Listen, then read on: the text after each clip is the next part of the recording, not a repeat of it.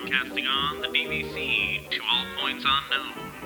If you're within the sound of my voice, you're listening to Welcome Home Podcast on the DVC.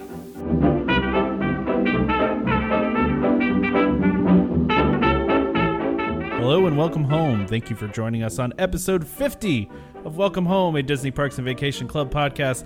I'm Tom, I've got Trevor, and we have a very special guest today. That kind of hurts my feelings. Wow. Just kidding. Wow. Just kidding. We finally got Damon back for at least today. So does everyone know where I was? I'm sitting, you know, as my new house is being built at my parents' house with Ethernet wires across like five rooms and nowhere to actually talk. Like, you know, today we might get some barking dogs, we might get some kids. We don't know what we're gonna get, but well, at least we got you back, so we're happy to have you back. I mean, it's been Trevor and I running wild for. And what's interesting is that, and it's fine because I still look at the stuff that goes on and I go, yeah, that's okay. Like, I could skip that one. No disrespect to Trevor's trip, but, like, I can always talk to Trevor on the side and ask him about his trip, right? That's like, true. That's okay with me. Yeah. But then they started delving into some, like, you know, food at Star Wars and Star Wars stuff, and I was like, no, I'm going to have an opinion that differs from them. I need to get on and make sure that our listeners know that it's just, you know, not the Tom and Trevor show that, like, you know. There's other opinions out there. Plus, it's episode 50. It's episode 50. And I didn't want to miss episode 50. I was going to make you guys go 49.3 if I couldn't attend tonight. 49 and a half, 49B. Yeah. We could drag this out another 6 months if we needed to. Yeah. Exactly. Just take a hiatus. But first of all, so 50 episodes. Like, yeah, it's crazy, right? Wow. I don't think we ever thought we'd get to like 10 episodes, let alone 50 episodes. Yeah. I don't know. I had more faith. Like, I had more faith in you guys. Like, I felt like this is where we would be. Like, you know, but it feels like just yesterday we started this thing. Though, right? I would agree with. I can't believe that because, I mean, 50 episodes, I mean, every 2 weeks, right? That's a long time. Yeah. It's almost 2 years. Wait, did we miss one? I feel like we missed one. Around Christmas, we did. Yeah, we took a short break this past Christmas because we were all pretty busy, so needed to take a little break. So, but no, I mean, pretty much every other week we've been here every single time, and you know, I think for Trevor and myself, I think that, you know, it goes without saying that, you know, Tom is the person that is always working behind the scenes to make sure that everything sounds okay. You know, he puts together most of these episode rundowns for us, so. You know, really a hand to him for making this happen, because I know, at least for myself, there's a lot of work that he does that I would have had to leave if I had to do as much work as he does, honestly. So, you know, he really keeps it together for us and makes sure that we get it going every 2 weeks. So, you know, really big thanks to him as well. Well, thank you guys. I appreciate that. And, you know, it's a pleasure to do this. We have fun doing this. And, you know, We said this a couple times in the show. As 50 episodes in, we never expected to be talking to as many people as we're talking to right now. It's amazing how our audience has really exploded, and we just have so many listeners, and we get so many great emails from people and so many great messages on Facebook. We appreciate all of those things. We really do. So can we tell everyone? I guess we should. So we are working on a new logo, and with that new logo will come some kind of interesting merchandise. Yeah. Right? So if everyone just kind of stays tuned with us, we will be giving some of it away to some of our, you know, hardcore listeners, definitely. And then we'll have probably some other sort of raffling going on, as well as, you know, hopefully at some point in the future, people will actually want to buy some of our stuff. Can you imagine that? So yeah. I can see it. Stay tuned for all of that fun stuff. Yeah, we want a new logo because I don't know if you've looked at our logo, but our logo was made by me, and I am not a graphic artist. So, you know, I did my best on it, and it's served us well for 50 episodes, but it's time for a real one. And I think what we'll do is that I will say that we'll update the website at that point, too. All right. We can put it back on the end roll there. We can put it back on the end roll, but we're all going to have to do, like, you know, those things where you answer questions about your favorite, like, Disney things. We'll put some of those on the website, so that way it will never go out of style. Love it. Yes. All right. I love when we produce the show on the show. That's always my favorite thing that we do. Okay. So yeah, no, we couldn't be more grateful to everybody that listens to the show. 50 episodes in, we get emails sometimes from people that have been here since episode 1, and that is so cool. But those of you that are new, we love you too. But you know, it's just a bunch of people have been listening to us since day one. And I remember, the first time we looked at our stats and we hit 100 downloads and we were like, whoa, that's crazy. We got 100 downloads. And now it's many, many times more than that. And it's funny because we, it freaks us out still that we have so many people that listen. So still the thing is that I really want to be wearing a shirt at Disney and someone to come over and say hello. That's the goal. Not that I've met you. Not that it's been like, oh, well, you know what? We're going to be there, Disney. Oh, yeah, me too. Let's meet up at so-and-so. Like, no. I just want to be walking through the park. Yep. And I feel like if that happens, that's when we really made it. Yeah. Well, I will tell you right now, I hadn't said this to you guys, but I do plan when I go on my trip in June, because I did just schedule a June trip for some reason, because why not, I guess. I'm actually staying at Old Key West, which is random, but there's a reason for it. But anyway, we won't get into that now. But I'm gonna wear some Welcome Home gear around in the parks, and we're gonna have a scavenger hunt. If somebody can find me, I'll give you something. I'll give you something free with our stuff on it. So that's my plan for when I'm on my trip. Okay. So you're gonna have to find me. What do they win if they don't find you? If they don't find me, either just be everyone else. Just the win being a guest at Disney. So. Well, all right. So why don't we get into some of these listener emails? Because do I get to read these? Do you want to read them? I feel like, of course. Yeah. Like since I feel like I've been gone so long. Yeah. Go ahead. All right. This one is interesting to me. Okay, so Aaron writes, "Gentlemen, first I want to let you know that I love the podcast. I found you guys right as you were starting the show, and I've been a listener ever since." See, this could be some guy that needs some free stuff when we get it. That's what I'm talking about. Yeah. When you get a chance, I was hoping to get your opinions on a question I had. I currently own a resale contract, 150 points at Saratoga, and was looking to add on at Animal Kingdom. Since I don't currently have perks, that's quotation mark perks, as he says, I was weighing buying direct versus resale given the price difference, which again could change, but he's giving us a rather large price difference. I want to get your opinion on whether or not would having the perks with a 75 point direct contract or a second resale contract, which would be about 40 to 45 more points for the same amount of money. Basically, I'm asking if you guys would rather have perks or 40 to 45 more points a year with no perks. Thanks a ton, Aaron. I know what I would want. I would want perks. That's me personally. It's funny. I was again. I'm gonna be the person this show that it just talks an awful lot. So just get used to it right now, since I've been gone so long. Well, but, you got a lot of opinions that have been built up over the past couple months. That have got to get them out. Been brewing. Brewing. Yeah. But that being said, listen. Yes, we understand that these perks are not guaranteed.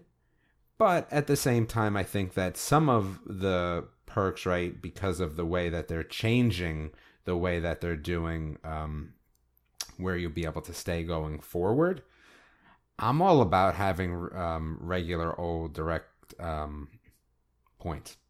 I think the difference is, I guess what I was getting at is that when I did the math in my head, my son was actually asking me about it today. We're having a very pleasant conversation about Disney and timeshares and just things in general. And we were kind of talking about it, and he kind of wanted to understand why. And I think what it comes down to is that, hey, if you can knock out those first, 5, 7, 10 years, whatever it ends up being, however it works for you personally, where you're just, it's all gravy. What does a couple thousand matter here and there, honestly? I mean, that sounds like kind of crass of me to say, but honestly, what does it matter when you're talking about that amount of points? Over 50 years, what does a couple thousand matter, right? I'd rather have the perks, especially, Aaron, if you don't already have them. I'd rather have them. No disrespect to anybody else. I think the best of both worlds is having a resale contract and having a direct contract. As someone who has a direct contract and a resale contract, I would agree with that. I personally am a big fan of the perks. I like the lounge. I'm the person that's always going up into the lounge.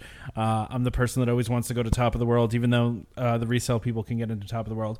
But I like those perks. They're probably not worth what the price difference is, right? If you do the math on it, of course, it's probably not going to ever be worth it. Oh, definitely not. No. Yeah. I agree. But at the same time, I like having those perks. It's almost like I'll tell a small story with this.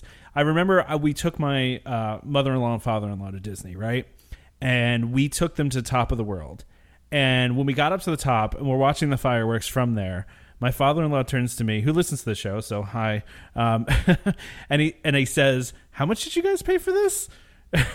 And that to me was like, okay, obviously he recognizes that this is a really special thing that we're doing. This is like a really, it makes you feel like a VIP. It makes you feel special. It makes you feel like you're, I don't want to say better than one of the regular Disney guests, but that's because that sounds really bad. But I like that feeling. I like the idea of those perks, and it just feels different when you go and you have like you feel like you're a VIP, you know.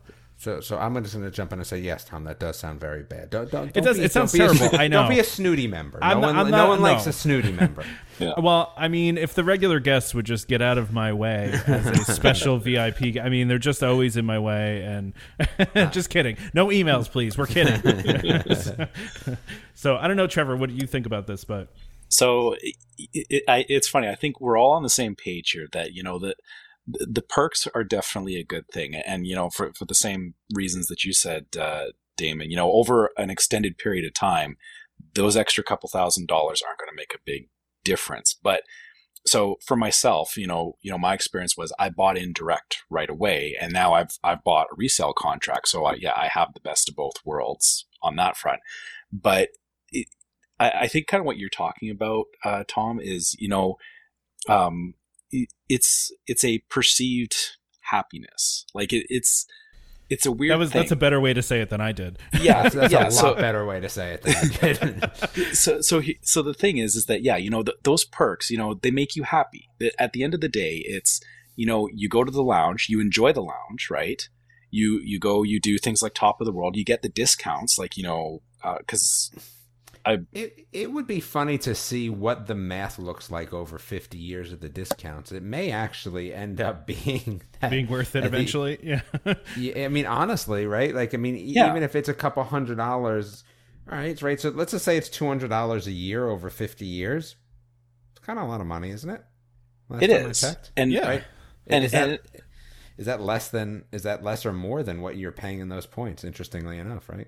Yeah, and that's the thing is that, you know, all those things, you know, that's my wife and I have been talking about this a lot lately because of you know, like I've said, you know, my wife's father passed away, and so we've really been thinking about, you know, a lot of these things. Like in life, it's like, you know, if you spend a couple thousand extra dollars on something, and you know you're getting the enjoyment out of it, what is the harm in that?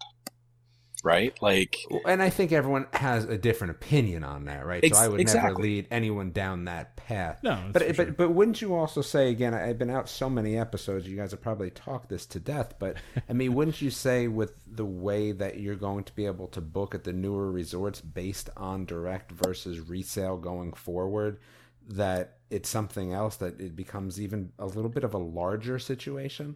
So yeah, that's the other point too, is that there is a bit of an unknown there, right? Because even looking at like, you know, how I bought my contract here in January, just for the sake of getting grandfathered in on the current thing they had, which was, you know, how you're buying into the new resorts.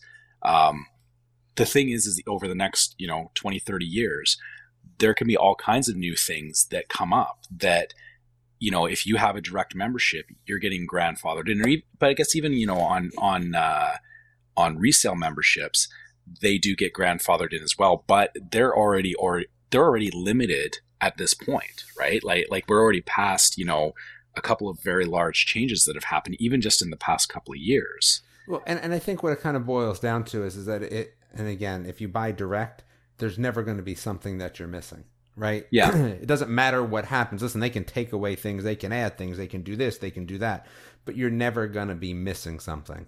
That I think is for certain people makes a difference, right? Like no matter what that is, it could be a free Mickey bar. It doesn't matter what it is, right? That's the perception of I am not missing out on anything except, you know, Club 33. But, you know, but anyway, that all being said, right? Yeah. Like I think there's a perception there. So the other thing that I always make note of as well is that, as you know, since I am buying a house, it's always nice to know that when you buy with Disney Direct that, you know, it's not hitting your credit report. I don't know, man. Yeah, for some people, that's something that is important. It was important to me. I'll tell you the truth. When I was going about doing this, because we were in the process of buying a house at that time as well, and it was probably our second house, I think. And it was nice not having to worry about that showing up on your report per se. Yeah. Yeah. And again, honestly, that wasn't even on my radar when I bought into DVC either. Like I think that's the other thing too. You have to think about is, we're all talking about how we see it as important, but really at the end of the day is, we can't tell any of our viewers, this is, you should do it just. Yeah, you should do end it. End of story, right? Like you have to kind of look at your own reasons, right? And I would take. So let me look at the other side of it for a second, then, right? So a lot of that will have to do with what I would perceive as my regular vacationing, right? So what Aaron's asking is that we're talking about 40 to 45 more points, right? So the first thing I have to ask is, how many family members do I have, and what does 40 to 45 points get me? Does it get me 3 more days because I have a small family and I stay in a studio at OKC? Like, what does it get me? Does it get me 1 more day? If you're telling me it gets me 1 more day every year because I already have to stay at a 2-bedroom, I don't care as much about 1 day as maybe somebody else might care about 3 extra days because of their family size. I think that comes into effect. It's funny. Listen, everyone, we love your questions. But again, this is a perfect example, as Aaron, like, we're giving you kind of some opinions of what we think based on a lot of things that we have to guess about you. Mm-hmm. Please, when you write in questions, the more information that you can give us, the better, sort of answer we can give you back, right? Not knowing Aaron's family size. And that's not saying, like, you guys don't have to write us, every little detail of your life either. But yeah, like you said, thinking about the situation, actually, I'll even relate that back to myself. I bought this last contract. We bought it resale, but it was solely with the purpose of, we wanted to actually cross the threshold between, for every one of our trips, being able to choose between a standard view or a lake view. And so the amount of points that we bought actually was what allowed us to change over to getting a lake view for our entire stay going forward. And that's interesting, right? Like, because me personally, I don't care. I want the worst view. I want the parking lot with the broken down Winnebago. Whatever the cheapest view is. Whatever the cheapest view is. And it's funny because, again, that's just a difference between Trevor and myself on how we view the use of our points. And I think those sort of things definitely play into, do I need more points or do I want the perks? But I'm sure at some point Aaron relates to everything we're saying, again, as we normally do on this podcast. We talk way too much. So between those 17 minutes that we probably spent on this, Aaron, hopefully we've answered your question somewhat. It's funny, David. I'm with you. I don't really. It's my opinion that the only place that a view matters to me is at Animal Kingdom, because if you're going to stay in Animal Kingdom, you want a Savannah view. I don't want to look at the parking lot. I stay at Animal Kingdom all the time. It's where I've stayed at the most. You know how many times I've done a Savannah view? 0. Because I don't care. Well, I can walk outside to see them. Am I so lazy I can't walk outside? You're not wrong. And for us, the whole difference between the standard and the lake view is that, like on our last trip, we watched the fireworks like 5 nights from our balcony, like, because that's just something we want to do, right? Yeah, like. You're right. I don't need that. I can, go the entire trip without that, but it's something we wanted to do. And that's why, we changed the points so that we could do that. Of course. All right, Aaron, we love you, but we have another one here. Yeah, we got lots to talk about. This episode. Okay. All right. All right. So now this one's, I'm going to keep going. Sorry, Trevor. I'm in. All right, Robert. Guys, I want to start off by saying I love the dynamics of your team. You guys sound like you have known each other since high school, which would be, like, me and Tom might have, right? We could have. I guess that could have been. We lived in the same state. Trevor, that would have been tough. I don't even think you guys call it high school there, do you? It's high school, yes. Okay, wait, what comes after high school, though? University, right? College or university, yeah. Okay, all right. Well, anyway. So it makes it very easy to listen. It might have been tougher to listen the past few without me. I get it. It's okay, Robert. Ouch. But, I became a DVC member last summer and found your podcast on my drive back from Disney World. I'm sorry you found it on the drive back instead of the drive drive there, but that's okay. I also became an annual pass holder on my last trip back in January, something that me personally, Damon, has not done. I missed Trevor by a couple of days before he arrived. I have started a Disney info and travel tips blog. I was wondering if you could, if I could have permission to mention your podcast in future blog posts. Of course you can. I have nothing but praise and would never have anything negative to speak about you when it comes to Welcome Home. We appreciate that. I think I can skip some of the rest of it. My blog is very young, and I'm working on adding a post a day. Blah, blah, blah, blah. Okay, so what is his... Again, I'm looking at this rundown that he wrote. Wait, where is it? Is the one... I see what Steve hosts, but where's Robert host? Wait, yeah, see? Did I accidentally cut that out? My goodness. Well, you asked the question about mentioning us on his podcast, which... His blog. Yeah, on his blog. But now I want to know what his blog is. I'm sorry, that's my fault for somehow accidentally cutting that out. Hold on a sec. All right. So Tom will be providing a link to the blog. It's for everybody to view later. The name of his blog is Tomorrowland Traveler. Oh, nice. The Tomorrowland Traveler. Okay. We'll all have to go there, right? Yeah, it sounds nice. That sounds like something that I would read on my lunch break. So okay, there we go. So, so it's the TomorrowlandTraveler.com. So check that out, listeners of our show. Robert's a longtime listener, so he's a good guy. So check out his new blog. There's no question in there. We just wanted to promote Robert's blog. and to let Damon know that I don't know how to spell traveler. Okay, now I got it. I'm there, and I like it. All right, we go. And thank you again for talking about Sissy. Again, this is Tom's fault, but we still like him. It is Tom's fault. All right, the last one here. Steve writes, I just found your podcast recently and love it. We bought into DVC in 2015, and it's been hard to find a regular podcast that talks about it, so thanks for doing it. No problem. Mm-hmm. Now, we also know that Steve hosts a Disney Cruise Line podcast called DCL Podcast. Yep. Nice. So you should go listen to that as well. My two partners here in crime, right? Neither one of you have actually been on a cruise? Not yet. Nope. Horrible. It won't happen, unfortunately. Oh, that's right. We've talked about this. Yeah. Yes, we've been down this road. I feel like I want to go on one soon, but I just... Wow. So I just have been over to his site, and he's been running this thing since 2016. Kudos. A DCL podcast? Yeah. Yeah. He's been doing it for a couple years now, so... So started around the same time as we did. Oh, nice. Okay, so we need Steve and Robert to actually come on the podcast with us. So you have an open invitation. You can work that out with Tom, but we'd love to have you both on. You can promote both of your things a little bit more, as well as kind of chatting with us. And I always like to talk to somebody about Disney Cruise Lines, even though I'm buying a new house and I'm probably not going to be going for a few years. That all being said, Steve has also been gracious enough to invite us on his podcast as well, so... Yeah, you can invite these two. You can invite me. Right? He invited just me, but I was generous. You can talk to Tom about how he's never been. I can talk about how use of points for cruises is a bad idea. I'm starting to disagree with that. Oh, I am truly starting to disagree with that line of reasoning.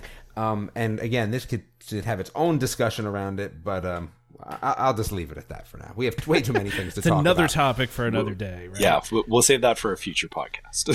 When we have Steve on the podcast. That's right. Yes. There we go. Yes. Steve and Robert are both welcome. And listen, listeners of the show, if you have something that you want us to talk about, we are willing to talk about your thing on our show. If you're a listener of this show... We're not haters. No, not at all. And other podcasts, like, we don't... there's enough room for a bajillion Disney podcasts because there are a lot of them, but there's not a lot of DVC ones. And, so we've got that one nailed down with a couple other ones out there. So, but please, if there's something that you're promoting that's Disney, oriented, please let us know. We're happy to talk about it. So, yeah. Let's talk about the Riviera. Okay, because Damon, you've been gone, and a lot of things have come out since you've been gone, and I'm curious if with the new changes, if you're still interested in Riviera, and B, just what your general thoughts are now that we've seen more pictures. I don't know. I'm looking at your rundown though, and I get bored when I get to the third part. So let's. Well, okay. First of all, let's talk. So before Disney can sell any of the DVC rooms at Riviera, which they haven't done yet, they had to declare some of those rooms. And we talked about this, what, 2 podcasts ago, Trevor, maybe? Oh, yeah, we talked about without me. Yeah, it sounds like boring. We talked about the whole declaring rooms and why people could book cash right now but at Riviera, but they couldn't book with points, and that's because none of the rooms had been declared and none of the rooms have been sold. I mean, none of the points have been sold yet. And so now we see that there's been a declaration out there, which means that sales are going to start very soon for Riviera, which is good. But basically what's been declared so far, 9 of the 2-person tower studios, 8 deluxe studios, 7 one-bedroom, 18 two-bedrooms, 23 lock-off two-bedrooms, and 4 grand villas. So those are the only rooms you're going to be able to book right now with points. That's what's going to be available once these are purchased here. The thing I thought was interesting was they also, you know, had to put out what the average points, and this is annualized, right? So this is not what it's going to be all the time. Obviously, it's going to fluctuate by season and by weekends and things like that. But a tower studio would be 15 points, deluxe studio with a standard view, 20 points, deluxe studio preferred view, 24, one-bedroom standard view, 40, one-bedroom preferred view, 47, two-bedroom standard view, 54, two-bedroom preferred view, 65, and a grand villa, 134. So when we go back to Aaron's discussion, right, where if he's get a one-bedroom, he's literally talking about getting one extra night over perks. Yeah, pretty much. Yeah. Pretty much. But... So that's, I thought that was interesting because I was interested to see where the tower studios were going to be priced. But again, this doesn't tell us a lot because it's an average, right? So yep. There could be some seasons where it's 10 a night, you know? Now you're getting crazy, but go ahead. Sure. Yeah. I was going to say, though. That was just crazy talk. That tower studio, though, that's pretty low. But again, that's that weird... Yeah. 2-bedroom, like... It's like living in New York. Or 2-person. If you're from New York, we're like, that's fine. Yeah, what did you think of those rooms? Did you check those out, Damon? Because what do you think of those? I mean, it's fine for me. Like I said, so the Riviera in general, like, is something that I'm looking at. It's difficult for me to say. I'm still on the fence about what I want to do. Again, I'm at 170 points. I'm a little bit on the fence. I still have yet to have a problem booking at this long 11-month window, to be honest with you guys. Like, I don't see, there's not a true benefit for me yet. Like, even for Thanksgiving when I booked, I booked at Saratoga, and I'll be at Riviera at some point, but I don't think I care enough to purchase points at a newer resort, honestly. Especially with the restrictions on it, right? I mean... Well, what restrictions are we talking about? Well, like, if you decided to resell it at some point, if you decided to sell that contract, it's probably going to have a depressed value just based on the fact that whoever you sold it to would only be able to stay at Riviera and nowhere else. So I don't ever think like that, right? So that's fair. Yeah. I think end of contract for me. I don't ever necessarily think about selling my contract. Again, this is the way I feel. I just don't see that ever happening. I'd sit on a contract and rent points before I ever sold it because I think that's actually a more cost-effective way to do it. That all being said, I just don't see it for me just yet. You know what I mean? Like, I want to stay there, but I don't think I'm going to have a problem staying there when I want to. Like, again, the only problem I've had so far, and again, it's not even a problem, is Thanksgiving. I booked out Saratoga at 11 months. You know, I don't even think I waitlisted Animal Kingdom yet. But you know, if I waitlisted, I'll get it, even at Thanksgiving. It's just a matter of if I do it or not. Yeah. Right? I don't even have any shame in that. I know I'll get it. Like, I will figure out a way, but... I don't even think I'm going to be honest with you, because just the change in points anyway. So I think I'll end up staying at Saratoga. What I've realized is, you know, you guys may be in a different position than I'm in, but I travel with friends all the time, right? But what does it matter if we're two different places, honestly? It doesn't really matter to us. Just meet up in the parks or, yeah. And we've gone so often that we actually don't even book our fast passes together anymore. If they happen to overlap, great. We book all our dining together, but, like, we don't book our fast passes together. So... You know, I love the look of the Riviera. I really, really do. But I don't know if I need to buy there. But I do like it. Yeah, it's funny. I feel the same way you do. Like, it's like that's why I bought more points at the Poly, is that, you know, it keeps everything together for, you know, me booking 11 months and all that. But like, the whole thing about the Riviera is I feel like it'd be kind of, you know, I try it once and then, yeah, like, I don't know. It's yeah, I think what I'm looking, again, I'm definitely tangenting here a little bit, is what I'm looking at point wise is, you know, again, my kids are already in high school and things like that, right? So I either got to go and say, hey, listen, my kids will be out of school soon. You know, they won't have kids of their own yet. They're probably going to be like, well, you know, we're all not coming with you. We got jobs, right? And I don't need any more points. Or I take the flip side effect of that and say, you know what, why don't I just go in and get enough points so I can start taking grandkids and families and all that sort of fun, good stuff, right? I don't know the answer to that just yet. So that's why I'm kind of hedging my bets a little bit and kind of seeing where I end up. That makes total sense. Yeah, that's fair. Yeah, so, I mean, I think that's the smart move to do, and I get that. And I mean, would I stay in the Tower Studio with just me and my wife if we were going? Heck yeah. And do I plan on doing that at some point? Yeah. So another interesting tidbit about myself. So let's see. My oldest is now 15. Since my wife has been pregnant, we have never gone on a vacation without our kids. So that's going on 16 years. I refuse. I absolutely refuse. I love my kids an awful lot. I always want to be with them. I do not go on vacation without them. So it changes kind of my view at what I would see. You know what I mean? Like, because again, I'm always one bedroom guy. Like my daughter sleeps on whatever we can find for her to sleep on. If that's a cot, if that's a closet, so that's kind of where I am with that. So yeah, I mean, I want to stay there, but I don't think I need to buy points there to stay 11 months out. Yeah, I mean, it's a pretty nice sized resort. I think I think if you were going to try to do it next year, I feel like you might have a challenge just based on proximity to Star Wars at all. You know what I mean? We'll have an issue. He will. Yeah, I will. That's right. Yeah, Damon's got the magic touch. He always gets everything he wants. So I did just book Animal Kingdom at 7 months 2 days ago, but it's neither here nor there. But I think next year is probably going to be tough, and the first couple of years of Star Wars Land might be a challenge, but people cancel reservations every day. I mean, it's not... But why do you think that's going to be a challenge at this resort? Because of its proximity to Epcot and Hollywood Studios. Yeah. I would actually argue that maybe over the next 5 years, with how much is opening at Epcot and how much is opening at Hollywood Studios over the next 5 years... Again, do you guys care that much about that? Like, I mean, I look at it like this. I'm going to spend time at every park. So I'm going to have a day where I'm close, a day where I'm far. Those days all intertwine. Like that doesn't matter to me.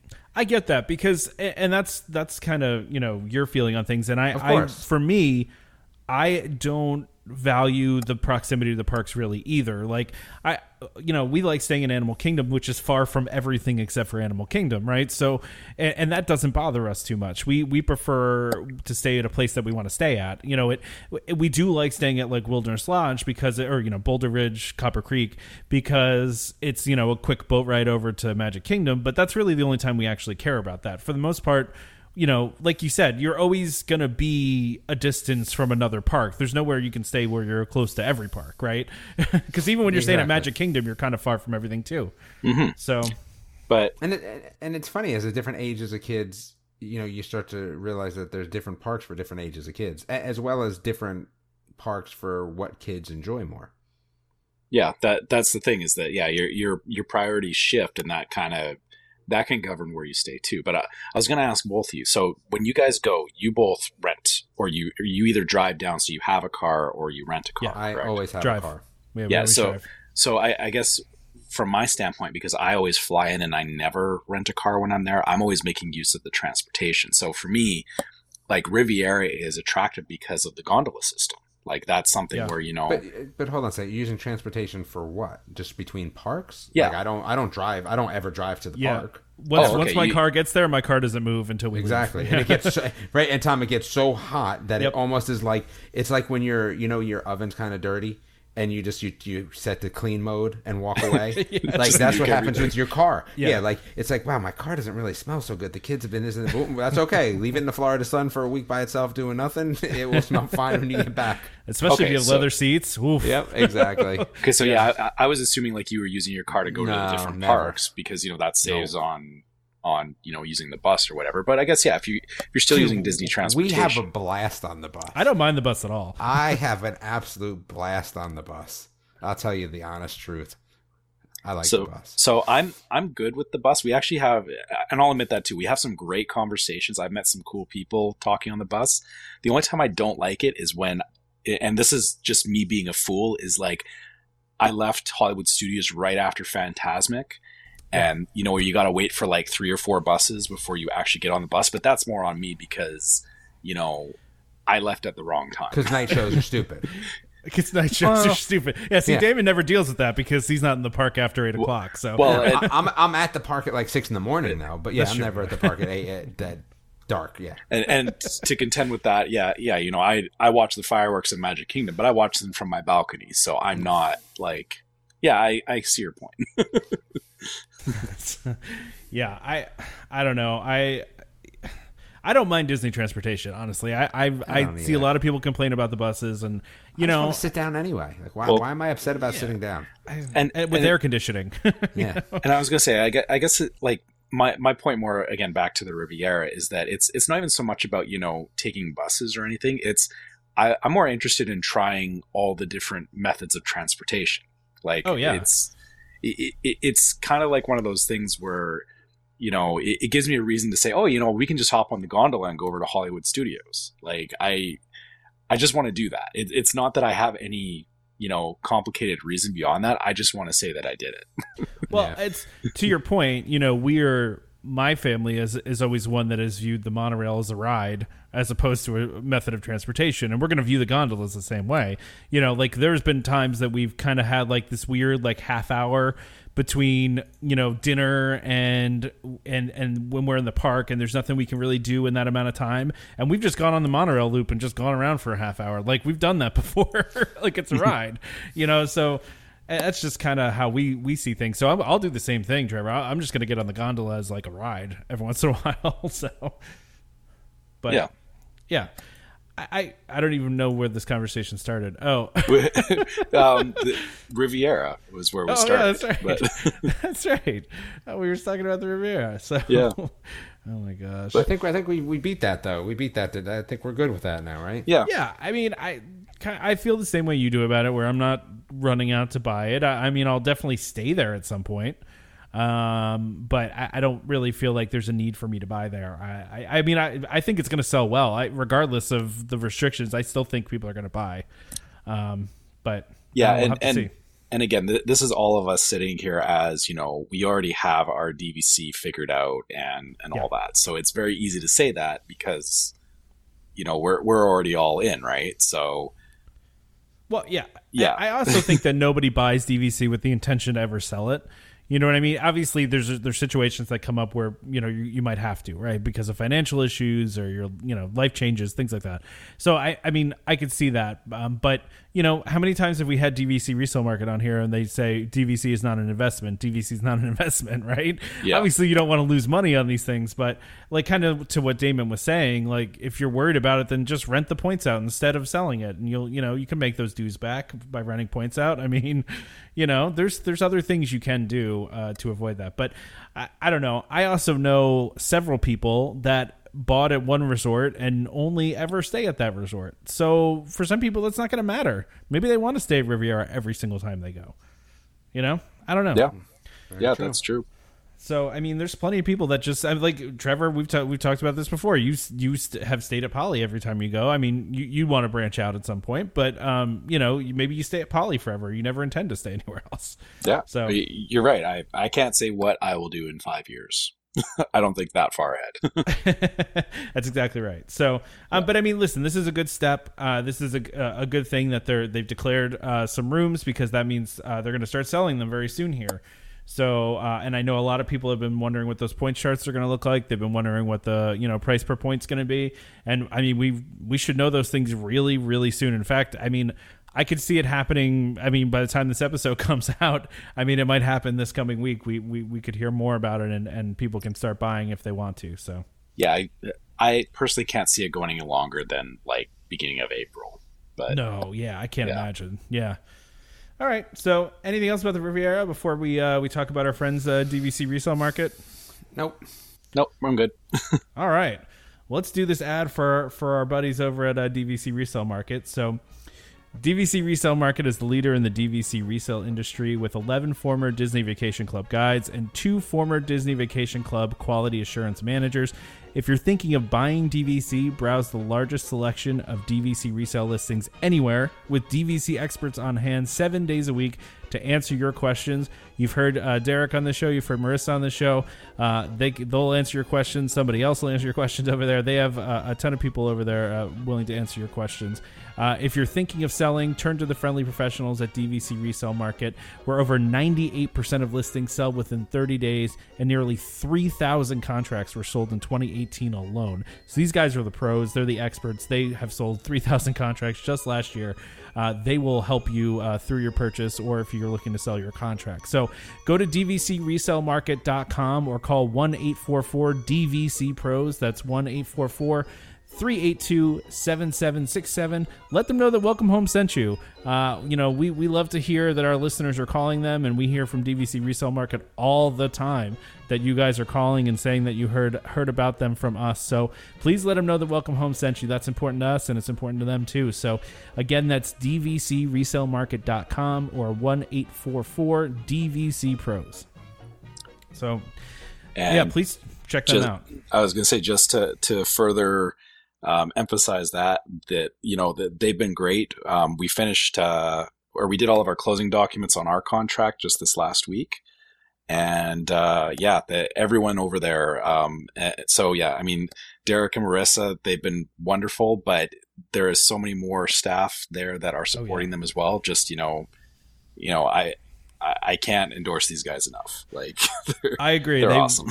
They respond quickly to all your questions. They're just great. The title company they work with is great. They just move as quickly as they can, and they help you with anything you need. So, definitely. We always say support the people that support us. They are a huge supporter of the show. They have been here since the very beginning. If you go back and listen to episode 3, Nick Cotton is on here talking about DVC resale. So they've been with us for years now, and we appreciate them. And so check them out. Yeah, guys, let's talk Epcot. Oh boy, I love Epcot. Well, I want to love Epcot. I want to love Epcot more. Lots of Epcot news came out. I know, Damon, you're an Epcot guy, right? You're a big Epcot guy. I'm an Epcot food guy. Yeah. Well, I mean, but you like, I mean, just the park too, right? I mean, I like the park. Okay. Well, we had a couple announcements come out. First of all, the Wonders of Life Pavilion. Those of you that are maybe new to Disney, maybe don't know about the Wonders of Life Pavilion that existed for, a long time there and then shut down and has basically been sitting empty for years now. And occasionally they use it for special events. I think they use it for like food and wine and for flower and garden and stuff like that. But they've now announced finally that they're going to be doing something with this. They're going to be turning it into a play pavilion. And basically, so those of you that don't know where this is, it's kind of in between where Ellen used to be, where Mission Space. Shed a tear. What's that? Shed a tear. Shed a tear. That's right. Pour one out for Ellen and her. For ride. Ellen and her. Yeah, that's right. But so that big golden dome that's kind of tucked back there, this is going to turn into basically it's a play city is what they're calling it. And it looks a lot like the last Wreck-It Ralph movie to me. I thought that too. It has that like internet city kind of thing going on with it. Yeah, and so I'll give you a quote here from Walt Disney Imagineering. This innovative new pavilion is beyond anything we've ever created and is completely unique to Epcot. Built on the power of play, it introduces an immersive and interactive city where you can explore, create, and interact with some of your favorite Disney characters. This is an experience worthy of our bold vision for Epcot and another signature element of our transformation. So I was looking at this, by the way, and I felt like it almost felt like Disney Quest 2.0 to me. I don't. Did anybody else get that or no? No. I don't want to set it up like that. I don't want to. Okay. Yeah. But I just feel like this is like the next iteration of like... Oh, this feels like a people eater that's going to be totally super boring. I was you're like a video game guy, right? Well, I mean... Yeah, but this... Well, no. Wait, where was the paint thing? Wait, where am I? I have to start... The color pavilion thing? Where you could... Like interventions. Interventions, yeah. Yeah, it feels like it's going to be like that. Which is like... I don't know. Yeah, so the vibe I get from it is, it's definitely like if you look at Interventions is on life support at this point. It's it needs to go away. It's pretty much empty. It's empty. And the problem is, the coolest part about it was the roller coaster stuff. Let's be honest, that was awesome. Those were cool. Yeah. Once they took the virtual reality coaster out, it was, there wasn't much there to play around with. The problem with Interventions is that the way it was framed was, it was always the newest technology, which of course, within inside of 2 years, it was already out of date, and there was no way that they could sustainably keep updating Interventions. Yep. This to me sounds like they're taking that concept and they're reshifting it to, just that, an interactive pavilion, a place where, kids can go play, kids can interact with things. And like you said, Damon, it's a people eater. It's, it's going to be like the Curious George part of the park in Universal. Yeah. Right. Like, I feel like you can send a whole lot of kids through it and it's totally nothing special, but because it's at Disney, it's going to eat people. Right. Like, I mean, that's what it's going to do, because it's just, it's, what it makes me feel like it's going to be like the end of Test Track, times 5. Or I was going to say, actually, even like Spaceship Earth, like they have all the games and stuff at the bottom of Spaceship Earth. And to me, this is very much that, if you think about it, I know Epcot is more centered on, more adult kind of experiences, but this feels like, Epcot's really been needing a place for, people want to go there with their kids, like their young kids. And it's kind of like hoping, Fantasyland, right? Yeah. I'm hoping though, this is an experience worthy of our bold vision for Epcot. I hope it's kind of cool. Right, like, I mean, again, I'm on the fence here, right? Not even on the fence. I'm behind the fence going, I don't think so. But I'm hopeful, right? I'm always hopeful. Like, peek over that fence and see that green grass, and that green grass is being grown, hydroponically, through some sort of, that's new nutrient land. System. Yeah, right? Like, that's at the land. Yeah, that's living with the land. Right? So, hydroponic grass. And, I just feel like, I don't know. I feel like it might be great, but I'm really, really not all that. I don't know. I just don't feel good about it. I don't feel like it's going to be something that I'm going to want to do. Like, Trevor, maybe you were saying, I think it might be something for younger kids, or it might be something like that, but we shall see. Yeah. I'm really, I want to be excited about it, but after seeing what happened with Interventions and, even like you said, Tom, Disney Quest, the problem is that Disney Quest was awesome for a few years, though. Yeah. Oh, it was awesome. Yeah, it was right. I have such rose-colored glasses for Disney Quest. Like, it was paradise to me. The best was the raft ride. Let's be honest, the raft ride to me was the best. That tied with the pirate one for me. So okay, yeah, but yeah, that's the problem, right? Is I'm worried that they're going to release this pavilion, and for the first year or two, it's going to suck everybody in. And then it'll be just like, end of Test Track or end of Spaceship Earth, where there's like, 5 people in there, because the novelty wears off and the technology just, well, and I think again, doesn't keep up, right? Was an interesting part of time. I think that Disney Quest was so innovative in terms of what they were trying to accomplish. And even though they didn't necessarily hit it 100%, it was so different and so new that it was... It had a little bit more sustainability to it, kind of like The Void. I think again, like The Void's so awesome that like it's got some sustainability built around it. So I don't. Again, I'm being pessimistic here. I'm hoping they can do something similar, because if you were to tell me, oh, they're going to do this thing called The Void and it's going to be it's a lot better than I truly thought it would be. So I think that I have to give these people the benefit of the doubt and say that maybe they will come up with something that is as cool as what we originally thought Disney Quest was. Well, and that's kind of why I say Disney Quest 2.0, because I look at this and I do feel like they're trying to do something kind of bold here. And I do feel like this is kind of like The Void in that it's more updatable based on what they're doing. Like, it seems to me like they'll be able to, almost it's like they can plug in a new thing, pretty quickly without having to worry about falling behind. You know what I mean? Like, if they have a new movie, if they have new characters, they can. I feel like this environment that they're building, they will be able to bring in those new characters and new experiences in quickly. So let me tell you what would do it for me. Okay, there is something here that would actually do it for me. you give me true, honest-to-goodness holograms, which is possible these days, right? You give me holograms in this thing, I'm on board. Well, they did file a patent for real holograms, and we assumed it was for Star Wars Land, but it could be for this, too. You give me real holograms here, I'm on board. And... yeah, I guess, kind of to that point is, you know, you were talking about swapping things in and out.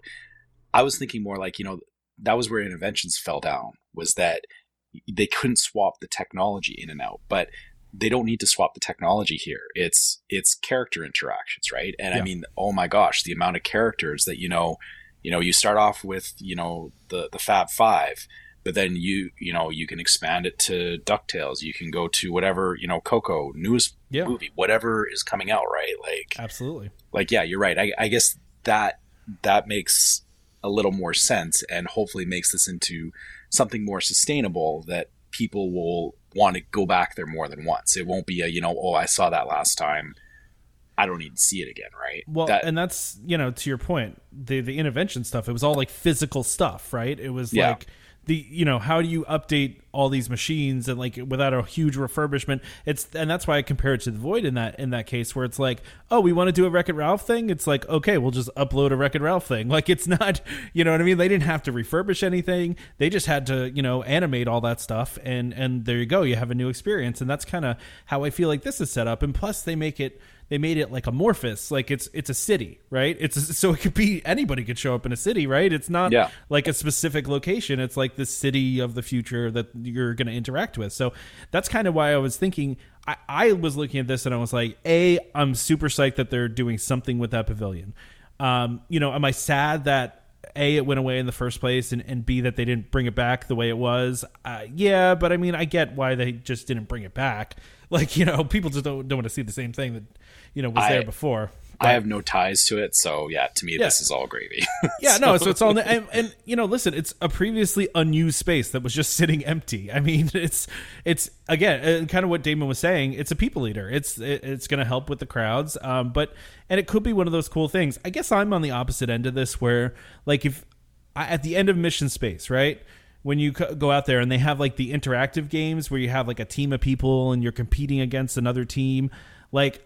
I love that. I every time we come out of that ride, like, I want to stop and I want to play and I want to compete against other people. And I think that kind of stuff is fun. And if they do that kind of thing, then I would really like this. I would go out of my way to check it out and see what it's like. You know, if they make it super, you know, kid centric, like, and, you know, maybe I won't be into it. Maybe I will. I'm a very childish human being, but I don't know. I'm excited for this. I saw it and I thought it looked kind of cool. And if they really are trying to do something different and groundbreaking, you know, like whenever they throw those PR quotes out, it's always like, we're doing something we've never done before. They always kind of throw that kind of stuff out, even if it's not necessarily true. But I hope that they are doing something really, you know, unique here and something really different. I think it could be a great addition to Epcot. Although, you know, a lot of people will be upset with the continued infiltration of characters to Epcot, but you know, we're there already, okay? It's the, you know what? The seal's been broken on that one, okay? We're so... okay, ahead, someone's going to hate me for this, but, you know, they put Frozen in there, so you have to let it go. Oh, man. Yeah, I did that. Accept it. I'm sorry, but... wow. Yes, it was terrible. But, you're right. But no, it's right. Okay. You know, Epcot is not exclusive, or it's not a non-character park anymore. You can't. It hasn't been that way for a while, actually. Like, it really hasn't. Yeah. So some other things that are coming to the park too that they announced, and I don't think we talked about this last episode, Trevor, right? Because I don't think this came out yet about the entrance. No, it didn't, and I'm super excited for this. Yeah, this is great too. So they're getting rid of the tombstones. The tombstones are leaving. So the Leave a Legacy tombstones at the entrance are going to be moved to another location. So they're not getting rid of them completely. If you paid for one of those, you know, when they did them, you can still find it somewhere, but we don't have to look at them anymore when we're walking in. They're going to make it, you know, filled with, it looks like gardens, and it looks like the fountain is going to be closer to the original when you came in. It looks like they're almost going for like a retro feel to this entrance, which is awesome. Yeah, just, you know, like you said, a very nice open space. You know, it has the garden and everything, but it's open. It's not having to weave through all these weird monument things, which, yeah. The tombstones. Yeah. And the other important thing about this is the fact that they're redoing the entrance. I talked about this on a previous episode. We were just complaining about this last episode, yeah, about how bad the security is at the beginning. Yeah, the fact that, if you ride the monorail, you have to do double security. I hate that. I hate that, you go through it at the transportation and ticket center or wherever you get on the monorail, and then you have to get off, and then you line up with everybody else to get through. Like, I hope that part of this redesign is that they move things so that, coming off of the monorail, you can just go straight to the entrance, and they've got, security off to the side there. I would love if they would do that. It kind of seems like that's what they're doing. And they're doing those security upgrades now. And that's a concerted effort. They're doing this at all the parks, by the way. They're building a new security checkpoint at Hollywood Studios right now. They just filed permits to do a new tram stop at Animal Kingdom, which we don't have on the list today, but that's because it's, And it's a covered tram stop, yeah, too, so exactly. That's important. Yeah, and all these bag checks are also covered and a lot more permanent and a lot larger. So this is a good thing to me. I'm excited about these changes. I love the look of if they make it anywhere near what that looks like, it's going to really set an amazing stage when you're walking into the park instead of seeing those tombstone things. So, yeah, and I like those tombstone things. I don't know. Do you really? Man, I like anything like that Disney. I have a stone in the transportation center, right? Like, I love that. Oh, you have one of the bricks? You have one of the bricks? I do have one of the pavers, bricks. Whatever they are. Yeah, it's in the transportation center. It is.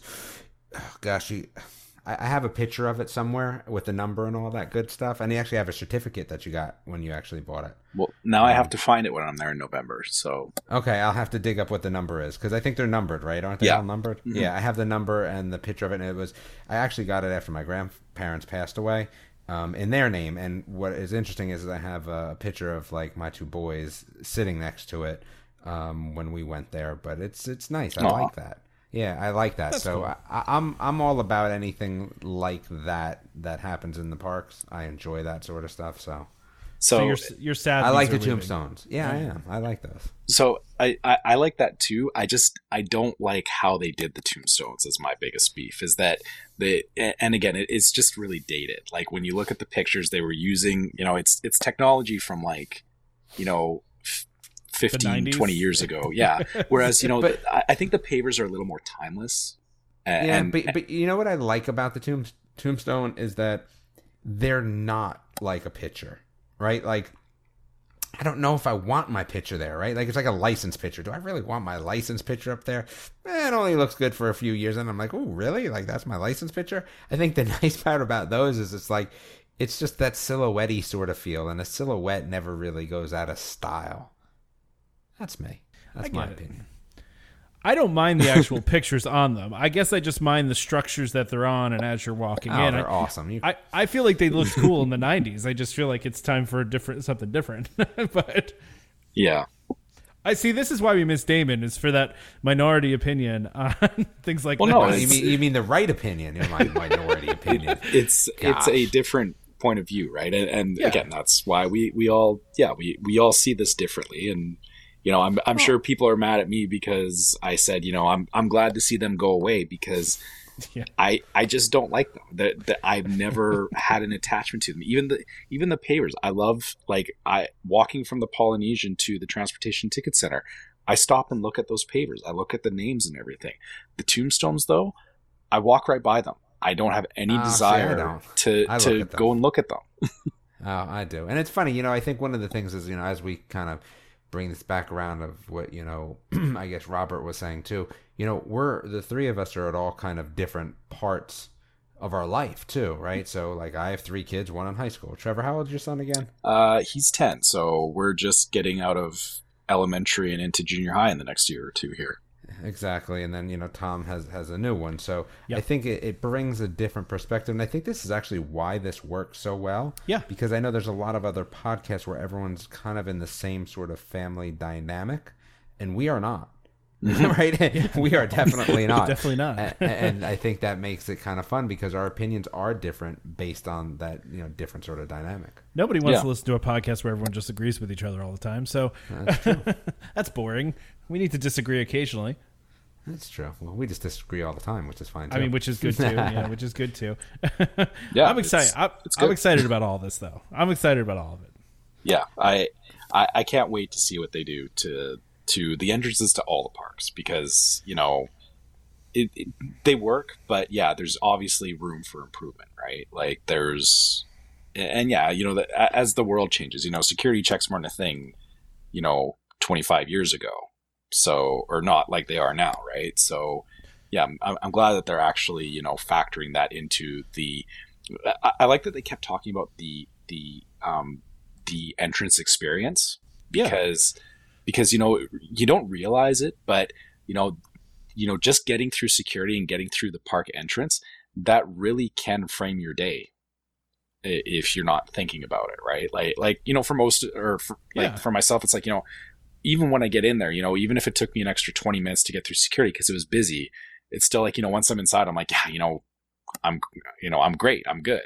But I know people, even in my personal life, there's people that I talk to on a regular basis that, you know, if they have to stand in line for more than 10 minutes, they will grumble about it for like an hour afterwards. Ruins their whole day. Yeah. Yeah. And it's like you may not realize how much that does actually affect your day, right? So, yeah, it's a smart move, and a lot of those security stations almost like, especially since they added the metal detectors, they had a very temporary feel to them.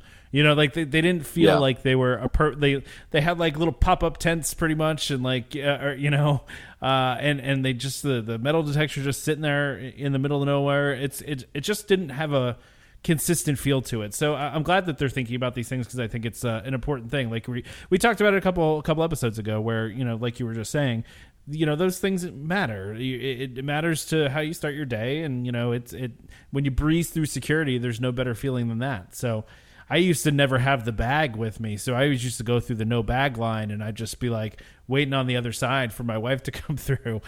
And then she would grumble at you because they searched everything. And well, but now I got to go through the metal detector. So I, you know, even when the no bag line, they make you go through the metal detector. But anyway, I digress. So they're also going to be setting up an experience center at the Odyssey Events Pavilion. So if you don't know what the Odyssey is, it's another kind of empty space at Disney that is, what would you call it? Right over by the World Showcase, I guess. Right, it's kind of in between Test Track and the World Showcase. Yeah, and so you probably walked by it 100 times if you don't know where it is and what it is, and we're like, "What's this building?" And this is, you know, it's been sitting there kind of empty. They actually use it for like food and wine and flower and garden and everything. Like you can actually go in there, and they've got like you can buy different foods and stuff at the kiosks in there. Yeah. Yeah, so they'll use it for special events, kind of like Wonders of Life. But now they're going to set up an experience center where you can see all the things that are coming to Epcot. So it's pretty cool. I will look for that. Yeah. All right. Anything else we want to talk about before we move on to, you know, my favorite segment, which is rampant speculation? No? Nope. All right. Let's speculate. Yeah. Okay. So this first one, this is a weird thing for somebody to notice. It is, and we should mention this is from WDWNT. I don't know if do you want to read it, Trevor? Yeah. So a mystery apparatus appears on a dinosaur vehicle. So what it is that on the back of the EMV ride vehicles, a rig has been set up with 3 devices attached, all pointing down towards the guests. So they only saw it on one vehicle, but nobody really knows what it is. It almost looks like cameras or something, but they're on the back of the vehicle, right? So it's like, why are you taking pictures of the back of people? The back of people's heads. Like, yeah.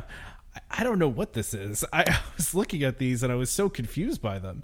Yeah, I'm trying to think like if there's something infrared or something because it's a dark ride, right? The ride itself is very dark. I'm thinking, you know, either, you know, maybe it's extra lighting so that, you know, you can see things a little better. Because for me, it's like if I go in there, if I go on Dinosaur in the middle of the day, I can't see half of the effects in the ride because my eyes are still adjusting, right? So dark in there, yeah. Yeah, so it's like maybe that, but yeah, I don't know. It's a weird setup. Well, like think about this too. If it is cameras and they are recording something, like Dinosaur is such a bumpy ride. Like you wouldn't even get good video. It would just be flying all over the place because you'd be bumping all over. Like I don't even know. It would look terrible. My only thought of what this could be, I'm sure this is not the reason, but I was thinking to myself, well, what if Disney needs some dinosaur footage for like a new commercial they're doing or something? And it doesn't matter if it's the back of their heads. You could just see the ride vehicle. But that's the only thing I could think of. I don't know what else they would use this for. Like, yeah, maybe it was confusing. Maybe they just ran it that one day and that was it, right? And we'll never see it again. I don't know. It's very confusing. I don't know what the heck they would use this for. It's just. It's odd looking. But yeah, well, I mean, you can check this out on WDWNT.com. But yeah, if you're curious to what this is, I mean, none of us know. It's just weird looking. I like that somebody asked the cast member and they said it would shock you if you were not acting good. That just seems kind of harsh, but well, I mean, they certainly look like cameras to me. Well, maybe they're right. Maybe it is like a new a 4D effect, right? Like, I mean, but they're an eyesore, though. I can't see them putting this on everything, you know? Well, I don't know. I feel that they kind of fit with the ride because the ride is like that, time machine kind of thing. So it's already got like weird things bolted onto it. So it's not that far removed, but it's yeah, yeah, yeah. I guess the other thing too is so this is Dinosaur, and I haven't heard anything about anything like this on the Indiana Jones ride. Which so for those that don't know, Indiana Jones and Dinosaur are the exact same ride. It's the same track. They're just themed differently, and like they've got a different story to them. But yeah, like I don't know. Maybe you're right. Maybe it is just something they did for a commercial or. Maybe it's maybe a way to monitor the guests so that, they can actually see what's going on, but they already have cameras throughout the thing anyway. And and I'm sure, they've got night vision cameras in the ride already to see what people are doing. So why would you have this? Yeah. I have no idea, man. This is a good, I like this mystery though. Yeah. I need to look up what these things could possibly be, because right now, like I said, to me it looks like an infrared camera or something like that. But yeah, I need to understand what the thing is first.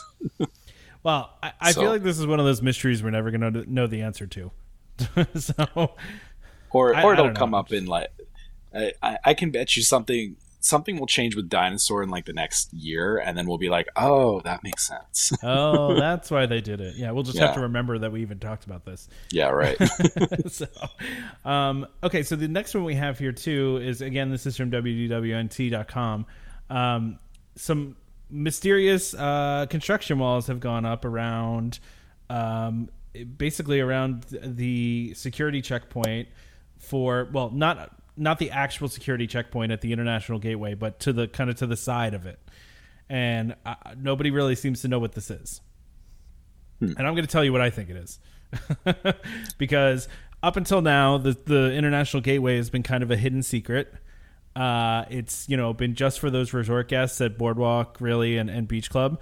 Now it's going to be all the people arriving by gondola. Yep. I think this is going to be more security. That's what I think it's going to be. That's just my guess. But it's further inside from the... It is. But they could... I don't know how they're going to work it, but it's just a guess. I don't know. So the area... So it's in... But no, again, how could that be security if it's already inside the park? It's past the turnstiles. Well, if they have like fencing and then they like just have it as like additional security that you have to go further up for. But, I mean? No, it's already past this turnstile. So you've already scanned your park ticket at that point.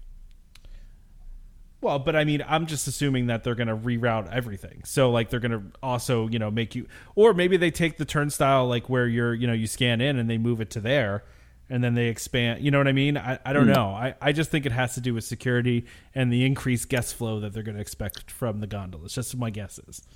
But I don't know. I mean, I don't know what it is. So I guess my only question is, how far away is that from the lagoon?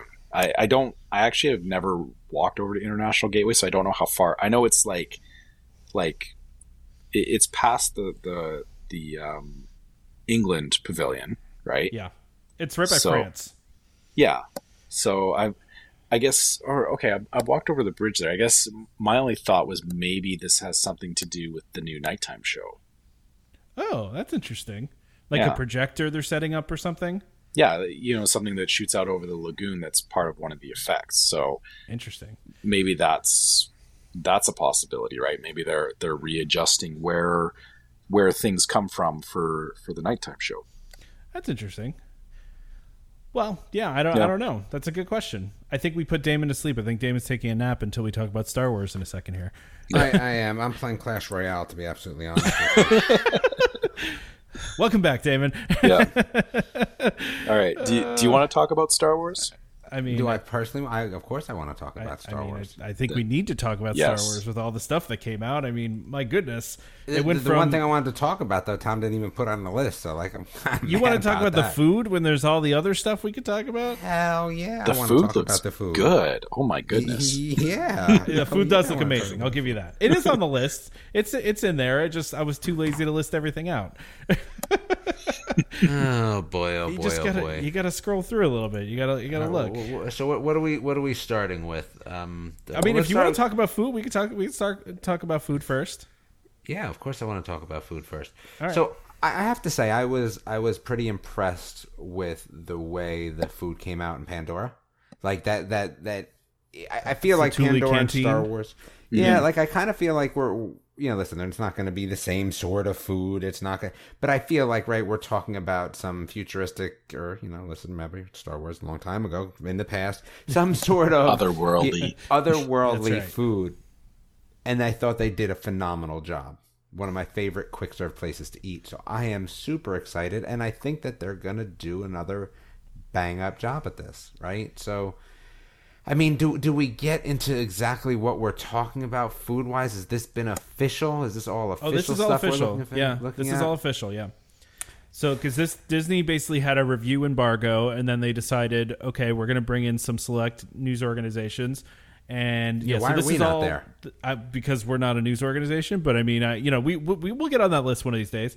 But so a couple news organizations got to actually tour, even though it's still under construction. They got a tour, and they also Disney released a whole bunch of information about it. So this is all the stuff we're looking at here is official. This is happening stuff. So, I mean, I like some of the different things. I mean, obviously, I think that the milk is what people are going to be interested in, and I find it. I find it enjoyable that the blue milk is going to be a plant-based sort of milk. As I get older and older, my tolerance for milk continues to go down and down. As a lactose intolerant person, I am ecstatic. Well, and it's funny, Trevor. My grandfather used to have orange juice or coffee in a cereal, and I was like, yeah, whatever. And as I was younger, it was no big deal. And now, in my mid-40s, what it really has come down to is I can do one glass of milk, one bowl of cereal, one thing of ice cream each day, and I'm fine. Once I go over that number, that's when I start to run into problems. And mine is more of a stomach hurt than anything. So all that being said, too much personal information for anyone that really cares about, I am glad that the blue milk will be plant-based. But, I mean, there's a lot of things on here that I'm kind of excited about. The raspberry cream puff with passion fruit mousse. The only thing with that is it seems a little too much like the same thing that they had over in Pandora. Sure. But, there's a lot of... I mean, gosh, there's a lot of things on here. Yeah. They actually put out, the whole menu, and I think they're actually putting out, a cookbook, too, I think I saw. But, yeah, I mean, there is a ton of stuff. And I don't know how you guys feel, but I felt ever since Pandora, that food that's been there feels like it's healthier. Right? Yeah. It's not fast food, right? Even though it's quick service, it doesn't feel like fast food. It's not Casey's Corner, you know. Yeah. I think they've done the same thing, like right. I see kale in some of this stuff, right? I see, you know, quinoa, kefta meatballs, yeah. right? I see cabbage hummus. I see a lot of things in there that plant-based that meatloaf.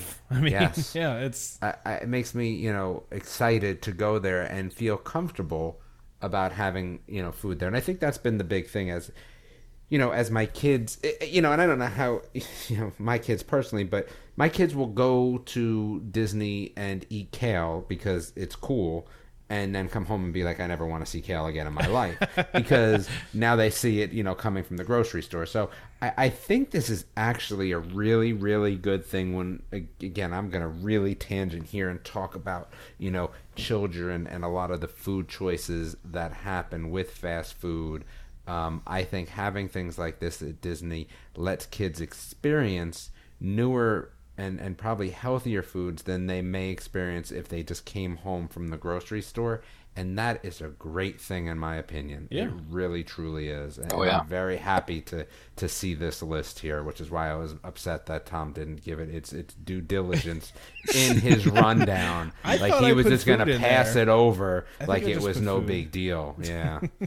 I put food on there. I just didn't list it all because there's so much. I mean, these names are pretty amazing too. Bloody Rancor, What else? Braised Shack Roast. Yeah, the Outer Rim. T16 Skyhopper. I like that one.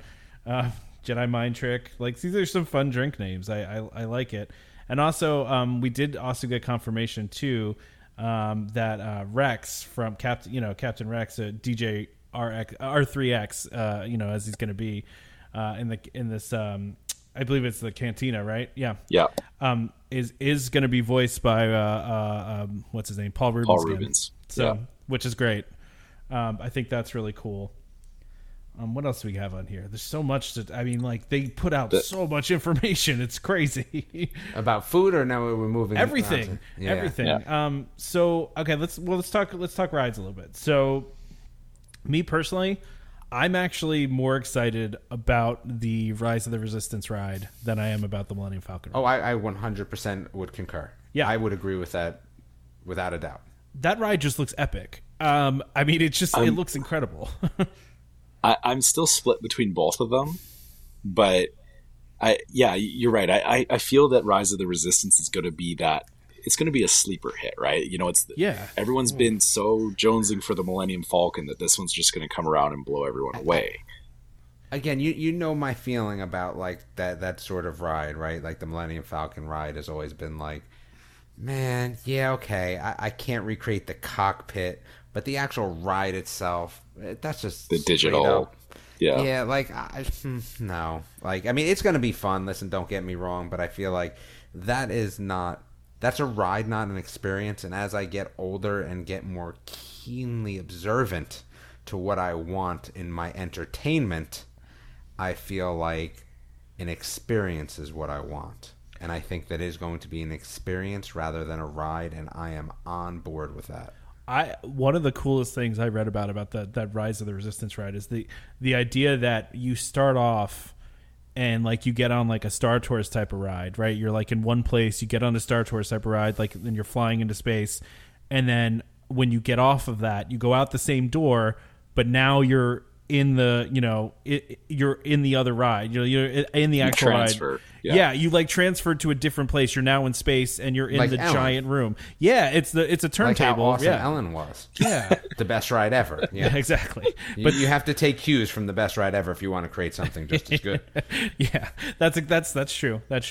But and then they have cast members in the in character, in outfits, like they're working on the ship, and then they get you on these little transports.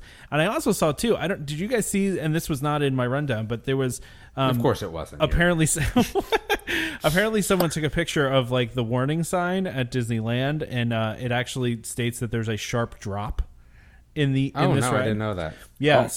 And there was a rumor out there that basically that the ride vehicle was going to drop almost like Tower of Terror style, like not like drop. You mean like Verbolten? Yeah, just like drop. Yeah, like exactly, like drop. You've been straight on Verbolten? Down. No, I have not, because I haven't been to that park. Why do you keep saying yes then? What are you talking about? No, I know what you're talking about because I know of Verbolten. Yes. Oh, okay. I was going to say, do you know? At least I hope you know what I'm talking about. I'm a theme park enthusiast, Damon. I know about Verbolten. Okay. Yes, that would be something I could see. That actually would make a lot of sense. Yeah. Man, going on that for the first time for Bolton was an experience like no other. And you live in North Carolina if you've never been on Verbolten. Oh, that's right. You're a roller coaster wuss. I forgot. That's right. My fault. But so this is different though. This is a dark ride, and we really haven't seen that in a dark ride. You know, you have Dinosaur where it goes down a hill, but it's not like a straight down drop. So that's going to be interesting to see. Well, they said steep drop. That doesn't mean straight down either, though. That's true. And what's interesting about Verbolten is that that's actually, I wouldn't say a steep drop because that's actually a drop, like a straight up and down drop. That's what that's is supposed to be, supposedly. That's what the rumor is. Well, and see, it's interesting because it was the word steep used in the official or just in what we've heard? This is what we've heard. Okay, yeah, because when I hear the word steep, it does not take me to what Verbolten is. Verbolten is something that goes... Yeah, and it's not a straight down. It's so you're horizontal, and then you just drop down a level. Yeah. Which to me, you cannot stick the word steep in there at all, right? That's a different sort of drop, right? If we're going to get really technical here. If we're going to get technical about it? Yeah. I'm hung up on, I'm imagining the drop in Pirates of the Caribbean. Like, it's not a steep drop, but it's like... You know. That's true. Disney does tend to over warn people, right? You know, they'll say like, and Soarin' has like sudden drops and stuff like that. And it really doesn't, you know, but I get why they do that, obviously. But, you know, so that could be the case. It's just the rumor was that it was, you know, you're eventually going to end up at the top of this gigantic show building that they've built for this. And then at some point you're going to come crashing down, basically. With parachutes? Everyone just has to put on parachutes and come down? That's what's going to happen. Ever. Yeah. I'm trying to find the picture and see what it exactly says. I don't see it. And I do see the point too, because like for myself, and I think for most of us here, you know, well, if there's a steep drop, is Tom even on it? Does Tom even go on? I'll do it. Yeah. I'll do it. I mean, that's the thing. For me, it's like, oh, you know, that's fine. You know, that's not a steep drop. That's no big deal. But you know, for someone like my wife who is more sensitive to things like that, I can see why they would be very, you know, like emphasizing it because, like, for my wife, that could be a day ruiner. So sure, yeah. Wouldn't that be an interesting process of like, hey, you know, we're gonna have Star Wars, and there's gonna be so many people that want to go on it, but we're gonna make this a hell of a ride that people are gonna be like, nope, not even gonna go on it. Love Star Wars, can't go on it. Okay, yeah. It says a swift drop. Ooh, now see, Swift could bring me back to Verbolten. That could bring me back to a Verbolten thing. Here's the thing, though. So what I find interesting about Verbolten is that I've tricked people. Well, I don't say that, but I've tricked people to going on Verbolten, right? Because I'm like, dude, this is the best ride ever. And it was awesome, right? But, like, they take that drop and, like, their day is ruined. And I go, oh, well, it's really cool, though. Yeah, it's great. It's, thanks, yeah. Thanks for making me go on that. But, like, Swift to me... means quick, right? It doesn't have any, you know, designation of angles to it. So if it's a Verbolten type drop, like kind of like, I guess they mimic that in the Spider-Man ride at Universal as well. I think that would be kind of neat. But like Trevor said, wow, I've been gone so long. Yeah. I forgot the name of your co-host. I forgot the name of my co-host. As Trevor said, that, you know, that might put people off. It could. And so what the sign, and this came out too, because there's a height restriction of 40 inches. And so it says, join us on an exhilarating mission to stop the First Order. This mission includes rapid motion, sudden stops, sharp turns, and a swift drop as you evade capture from the First Order. And the article here says, guests will experience a drop towards the end of the attraction. The drop will reportedly simulate an escape pod blasting off, taking guests in their transport swiftly back down to the planet of Batu. So, and it says, we're not talking a drop of the height of Tower of Terror here, but at least most of the height of the fairly large show building that houses the ride. That's from WDWNT again. But I don't know. That can mean a lot of things. So yeah. I'm still excited about this ride. It looks amazing. I mean, like some of the effects they're going to pull off in this, you know, they're talking hundreds of stormtroopers, you know, that are animatronic, like, you're talking about like the details in this ride looks incredible. I mean, they just look incredible. It looks like you're on a ship in space. I mean, and you know, it's trackless, so you never know where you're going to end up. You know, these these giant AT-ATs, right? Or, you know, AT-AT, whatever. I don't care what they're called. You know, just We've been over this. We've been over this before. But those giant, I mean, that one picture that's on there of guests just looking up at those things, and they're saying that they're going to be able to, one of the effects people said that they figured out a way to make the blasters visible. So like when they're blasting shots at you, it'll actually look like it's blasting shots at you. I mean, that's incredible. I can't wait to see that, you know? Yeah. I mean, yeah, it's, I think the worst part about this is just, you know, waiting to see what it actually is, because if you think about it, they've done a really good job of keeping this under wraps. Like, oh yeah, no leaks. Yeah. Like really not many. I mean, you really haven't heard too many leaks about it. Well, and even, you know, just the contrast between the two rides is like, for the longest time, everyone was like, oh, the Millennium Falcon, you know, that's the ride, you know, I can't wait to ride the Millennium Falcon. And now it's like it wasn't until the press got a hold of the Rise of the Resistance that all of a sudden everyone's starting to go, oh, you know, maybe this will be the ride that I actually want, right? Like, I think part of it too is that everyone's, you know, I personally, I feel a little burned by Navi River Cruise, even though Damon loved it. Well, that's disrespectful. Only because of the fact that that's disrespectful, Travis. That is, I don't care for that. Okay, Devin. He's gonna call you Travis from now on. Okay. Only when I don't like what he says. Well, then I will call you Devin. I love Navi River Ride. You guys are crazy. I like Devin. I liked it too. Short, I just wish it was longer. It didn't like. If I put that next to Flight of Passage, like. Flight of Passage gets me emotional. Navi River Cruise, you know, doesn't. I'm sorry, but it just it doesn't. I don't think you're going to have that problem with this ride, though. I mean, this ride looks like it's... I mean, the rumor now is that it's a 28-minute ride time. Yeah. Even if it's 15 minutes, it's still long by attraction standards. I mean, that's, you know... I mean, it's, you know, no Ellen, which was 45 minutes, but still... They're shooting for a high bar there. Oh, sure. No, that's true. But just based on the size of the show building itself, I mean, I feel like you're going to be through this building quite a bit. You know, it does seem like it's going to be a pretty long experience from what I can tell. Yeah, absolutely. So let's, you know, I feel like we've talked about the rides a lot, but there's a lot of other stuff going on that I know that has kind of been overlooked, I think. Like even... So one of the other things that you put in the rundown here was, so the Play Disney Parks app, it will allow for guests to interact with the droids, take jobs, hack and translate things throughout Batuu or throughout Galaxy's Edge, which, you know, that's, I know, like I tried to use the Play Disney Parks app when I was there last time. And honestly, I kind of forgot about it when I was there. I wish I'd actually done more with it, but that to me is, you know, this is again the overall experience of Star Wars Land. Like, you don't even have to actually get on the rides to necessarily get the experience that you want, or I shouldn't say, well, to you know, get that Star Wars experience. Like, you know, doing stuff with the droids and all that. Like that's kind of unprecedented. Cool. As far as like it seems to me like this will be.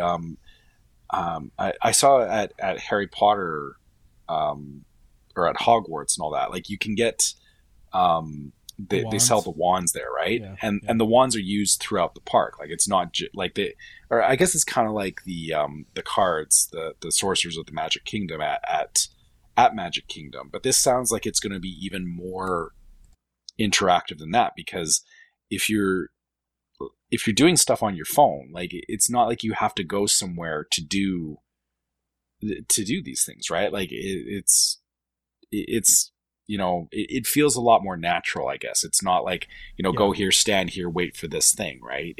And you don't have to buy anything. You can just download the app and then you can interact with the land. We were wondering how they were going to manage this whole reputation thing and all this, and it turns out it's through an app that already existed. That I mean, I truly believe that they built this app a while ahead of time for this purpose, and you know, made it do other things for the meantime.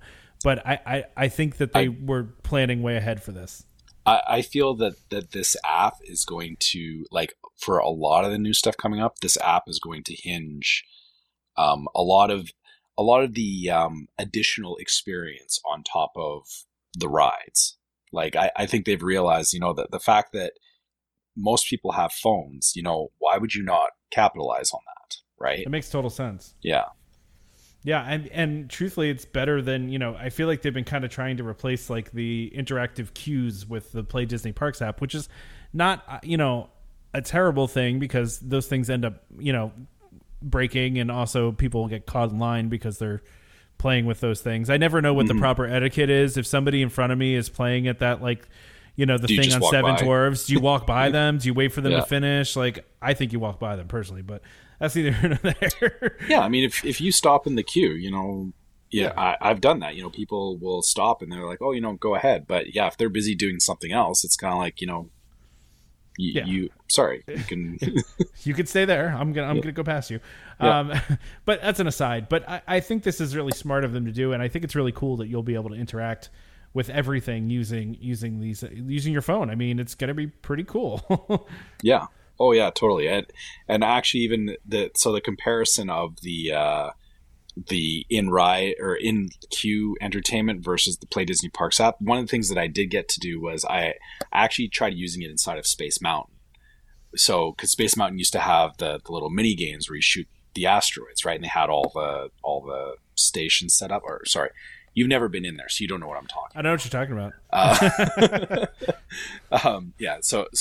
So for everyone else that's not Tom, they had these kiosks in there, and that was exactly the problem. Is, you know, in the standby queue, there's all these people, you know, watching the games and whatever, and you would get these big gaps where people would forget about what, you know, hey, you're lining up for this ride, right? So it kind of slowed things down more than, you know, it should have, I think. With the app now, so I did get a chance to try it. Is that, you know, you set it up to your party, so you put in however many players. And then it's a combination of things. So like, one, you do like a little bit of the space shooter thing on your phone, but then also they have you looking for things in the queue. So they've got like little symbols and stuff that you have to find and kind of do a scavenger hunt, which that, like, me and my son did it, and I felt that kept him far more interested than, you know, playing a space shooter game for a couple of minutes and then being forced to, you know, okay, you're done, you know, go on to the next thing, right? Like, we actually went all the way up to the front of the queue, doing, like, looking for symbols on the wall and trying to do all this stuff, right? Like, it held our interest a lot longer and really took the weight out of the queue.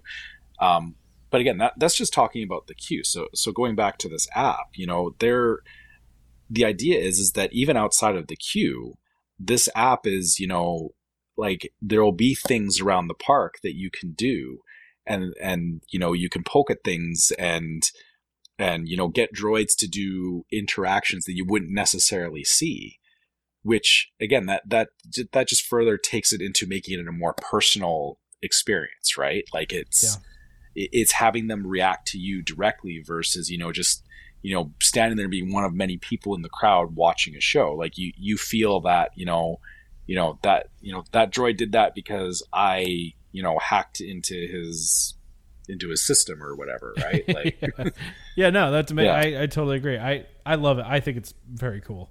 Yeah. I was wondering how they were going to do this, and I think it makes perfect sense. So what about merch? How do we feel about the merch? I love saying merch. I don't know why, even though everyone probably hates me for it. I'm cool with it, but I love the idea of building your own droid out of parts and also being able to build your own lightsaber too.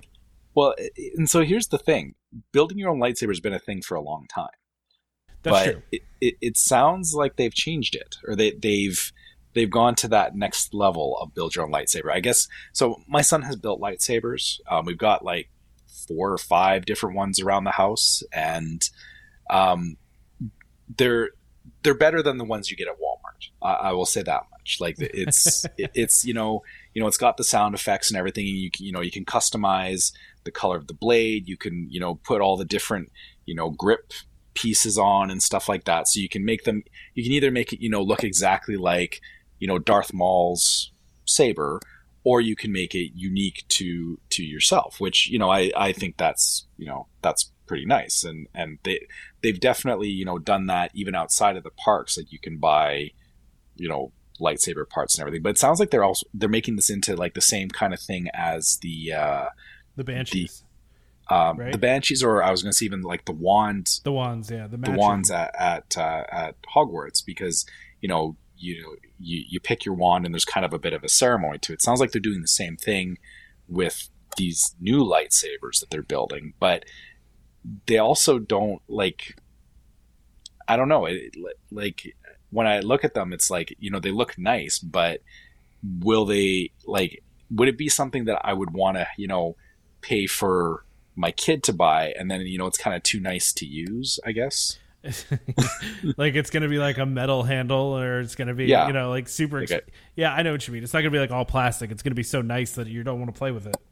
And you don't want them swinging it around because, you know, it'll like break or something like that. I don't know. I'm curious how that's going to all flesh out, because again, when they said that initially, I was like, well, you can already build a lifesaver. What's the big deal? Like, it's. Yeah. Yeah. It has to be something. I'm trying to find the right word. Not new, not, I don't know. It has to be something unique that I guess I couldn't already do with the previous ones. So yeah, I would agree with that. Yeah. I like the idea of building your own droid though too, especially, I don't know what that's going to look like. I mean, but it sounds like they're saying like it can't be like a working thing. It can't be something that's actually going to not walk around, but like, you know, at least roll around or anything like that. I can't imagine that's what you're going to be able to do, I guess. It could be a little remote control thing. There used to be a place in Disneyland. Sorry, I think I just put Damon completely to sleep. Damon's gone. He's out. Yeah, dude, I'm Facebooking at this time. You don't care. See, I thought you'd be interested in the whole build a droid or build a lightsaber. Build a droid sounds dumb. I mean, that just sounds dumb. The lightsaber. The problem is that I think it's going to be somewhere in the middle ground of garbage, but not so cool like the $100 one. So I don't know if I'm interested in that either, right? Like, if I want a lightsaber, I want like as close to possible as a legitimate lightsaber that I can get. You know, those ones that are like $100 and something. That's what I want. Or I want somebody on Etsy building me one. I mean, what am I going to get at the park? That's kind of what I think they're doing, though. I think they're going to do super expensive lightsabers from what I've seen. I don't know. I could be wrong. You think they're going to be metal? You think they're going to be metal-handled super-duper lightsabers and all customizable? I mean, this picture they look metal to me. Where's this picture? Hold on. I mean, they don't look like cheap plastic to me. I think I saw an article somewhere that said... Where is this picture that you speak of? In the first link I sent you. Okay, because I am not on board with this whole phone nonsense bullcrap whatever at all. Like, I don't want my kids using the phone at all. We're on vacation. Get off your phone, right? Because if I have to give you your phone to play these things and to do this and to do that, all you're going to be doing is being on Instagram and Snapchat. So we put the phones away. So that's my problem there. With the Play app? Yes. Yeah, but the difference for me is, so my son doesn't have a phone. And so we're using my phone. But, I carry my phone mainly so I can book fast passes while I'm in line. But then... there's always that in between where, you know, we play. Or you think these look metal? So I just pulled up an article. Hold on, I just pulled up an article. It says the realistic looking lightsabers will be $158. So that doesn't answer my question. So they're going to have like a cheap plasticky one, and then they're going to have like a really nice $160 I still think that's plastic metal there, though. I don't know. They didn't say metal, but... Oh, wait, no. Yeah. Wait, hold on. The realistic-looking lightsabers sold in Galaxy Edge will have metal hilts, light-up blades, and movie-like sound effects. Okay. So there you go. All right. But, I mean, I can get that already. You can, but I guess they're going to make a show out of it, kind of like what they do with the Banshees and they do with, like, the wands at Harry Potter. Yeah, it's still... Okay. It's still a hard sell, even. Like, I'm with Damon on this one. It's... The wands do extremely well at Universal. Like, a lot of the times you can't even, like, you can go get one, but there's like, you have to line up before the park opens to be part of that initial like wand ceremony thing. And I think there's I think there's a limit to all of that. So I mean, look, I'm not upset by it. I get it, right? I think that's a good idea. I think that a lot of things, you know, that Disney does, that they're looking at Universal, and a lot of things at Universal, you know, they're looking back and forth and seeing where, you know, people are investing their time and where they're, you know, kind of have log jams. And you're right, the wand ceremony is a log jam, so why not do something similar over at Star Wars? I mean, again, I think that definitely looks good. I think it definitely is something that should be in the park. Am I personally excited by it? No, I am not going to buy one for that price. But I understand how people would, and I think it's a good idea. I am not, you know... And now that you said that they're metal, then that changed my tune a little bit. I'm on board with that. All right. But yeah, again, that also changes it from, you know, the... Like I said, you know, my kids built lightsabers, and that's the cheap plastic one. You know... If I'm going to take him to build one of these nice metal lightsabers, it's going to be okay, you know, that's very nice. No, you're not swinging this around. Like, yeah, I don't know. See, now that Trevor can't talk, now this is even better because now I can talk. And he can't respond to me when I say that. I don't agree with that. I think if you're going to Disney, I think at that price point, it's still a toy, not a collectible, right? I think that a collectible would be something that I cannot go and get, you know, 365 days out of the year. And just like a Banshee, I don't consider that collectible unless they're telling me that there's going to be specific parts that are only available one time only, or a specific Banshee color is a one time only, right? So I look at it differently. I get that there's a higher price point, but you're in Disney. You're on vacation. Yeah, everything is going to be a higher price point. I'm okay with swinging it around, so I'm on board with that. You know, even though it's a little bit nicer, I'm still okay with it being a toy. Trevor, the house isn't burning down, right? No, my wife seems to do this every time I podcast. Okay. Decides to cook, like, you know, fish in oil or something. That it, you know, is just I think up a lot. I think she made bacon or something. Oh, nice. Yeah. Yeah, I mean, at least she's making something delicious. Yeah, that's true. That's true. So, I mean, I don't know. Like as I was saying, Trevor, which I'm sure you heard me, even though you couldn't talk to us about it. I'm okay with that price point, with, you know, flipping it all around and playing with it and all that good stuff. I'm okay with that. All right. Well, we're coming up to a pretty long podcast here, so we got one more thing on here. Is there anything else you guys want to talk about before we move on to this last thing? It's still Star Wars Land related. Yeah. Let's cover it. Let's talk. Yeah, let's talk about that. I want to predict that Damon's going to be super into this if this is the case. Yes. Okay, so there's a rumor that Disney is considering selling FastPass for rides at Galaxy's Edge specifically. So this is, again, courtesy of WDWNT. They're saying that... Full-on rumor. Yeah, that no decision has been made as of yet, but Disney is leaning towards the sale of Fast Passes to skip the lines at Star Wars, Rise of the Resistance, and Millennium Falcon Smuggler's Run. At Galaxy's Edge at both parks. According to sources, the concept is being, quote, heavily considered by management. So Disney hasn't said anything about this yet, and they were asked about it by the media outlets, and they said nothing. So yeah, it's definitely a rumor at this point, but if it was to be, it depends what we're talking about price-wise. That's really what it comes down to. So let me factor in my head. What would I pay to not stand on... Right, I look at it as a simple equation. What's my time worth, right? Like, Yep. So, what do we consider rope drop, right? Because I'm gonna, if I have to talk about this, I have to talk about what I think rope drop line is gonna be, because I can always rope drop. I'm always up. I don't care. Rope drop's easy for me. So, and I can rope drop 2 days because I'm never at Disney for just one day. So, all right. So, at rope drop, I probably have to get there. What are we calling? Half an hour before the park opens. Right now, I'm not talking about the first week. Let's just take that. You're talking about maybe like 6 months in or something like that. Yeah. Yeah. Okay. Let's call it between 4 and 6 months in. Yeah. All right. So I got a rope drop. So how early will I be there? Half an hour before the park opens. Cool. So I already gave myself 30 minutes. Now I don't run during rope drop because you're not supposed to. People get hurt. It's not worth it. It is still only a ride. So there'll be 1 million people running by me. I will be speed walking, right, and that will be good enough. And what happens when I get there? Usually when I rope drop, I feel like I'm at about an hour or so, right? Does it seem about right? Mm-hmm. I'm not going to be the person that rope drops in the first one. It just almost never happens. But I'm going to give it an hour and a half. So I'm going to call it all around a 2-hour difference of time, okay? For me, and this is just for me personally, based on rope drop. And that's dedicated to just this experience, right? Like, you're dedicating 2 hours of your time to... Just rope drop this. Okay. And I feel like that is probably the lowest number you will see unless you get super lucky or have a fast pass or have something else. I don't think you're going to beat a 2-hour time frame during the day outside of rope drop. Maybe at the end of the night, but I'm not doing that. It's too late for me anyway. So, all right, so what is this worth to me now for a 2-hour rope drop? I mean, I got to think it's probably worth $200 to me, okay? Wow. But there's five of us. Per person? I say $200. No. Okay. It's $200 total. So as a family, so it's worth $200 as a family for me. So that is $40 a ticket. That is my number. That's my personal number. So if Disney's listening, that is my number.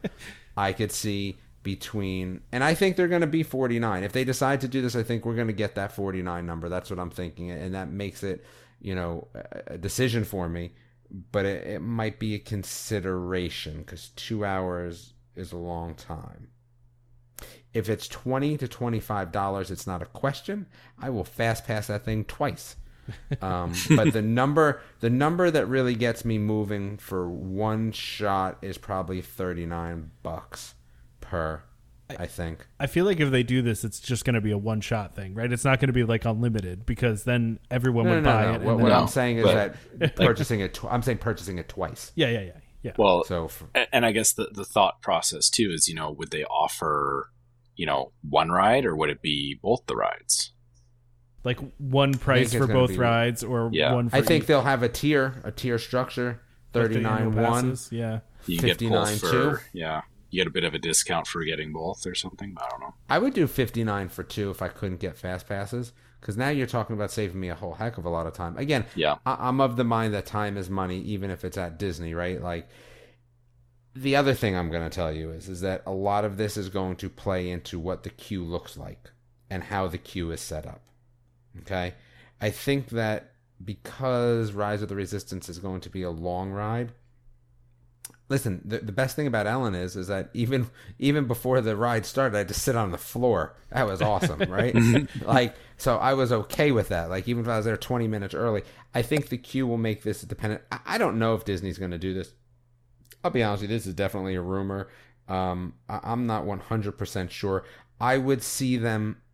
See, here's my thing. I see them more saying, hey, we're going to keep Star Wars open late at night for dessert party for this, just Star Wars, right? We're going to do this, that, and the other thing and charge more, and then you can ride the rides like, you know, Moonlight Magic, but just for Star Wars, right? So forget about keeping the whole park open, just a Star Wars thing.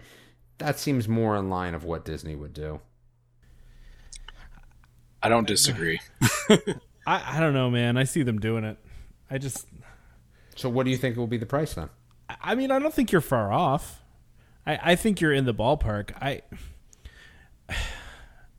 I mean, I don't think you're wrong either about the upcharge event. I don't think that could definitely be a way that they do it that makes it more palatable, because just going like, hey, we're going to sell fast passes for $50 a person, that's going to make so many people angry. Even though they already pretty much do this at Disneyland anyway with Max Pass, right? I mean, it's different, but it's like $10 for the day for all your fast passes though. Like and I don't see it being that low of a price. Yeah, but again, totally different demographics and everything between. Yeah. I guess, like, you know, I'm kind of with Damon on this one. That, you know, if they, you know, put it out to me, you know, here's $40 or $50 for fast passes, I would jump on that. And my reasoning's a little bit different though. It's not so much a matter of time is money. It's more a matter of managing my own stress level. Because for me personally, I don't do crowds. And I know you're all probably going, what? Because I go to Disney. But I do things in such a way that I don't, like, if there's too many people around me, my enjoyment level, like, regardless of what's going on, I just become unhappy because there's just too many other people. And it I can't even quite explain it. I get it. It almost fries my, like...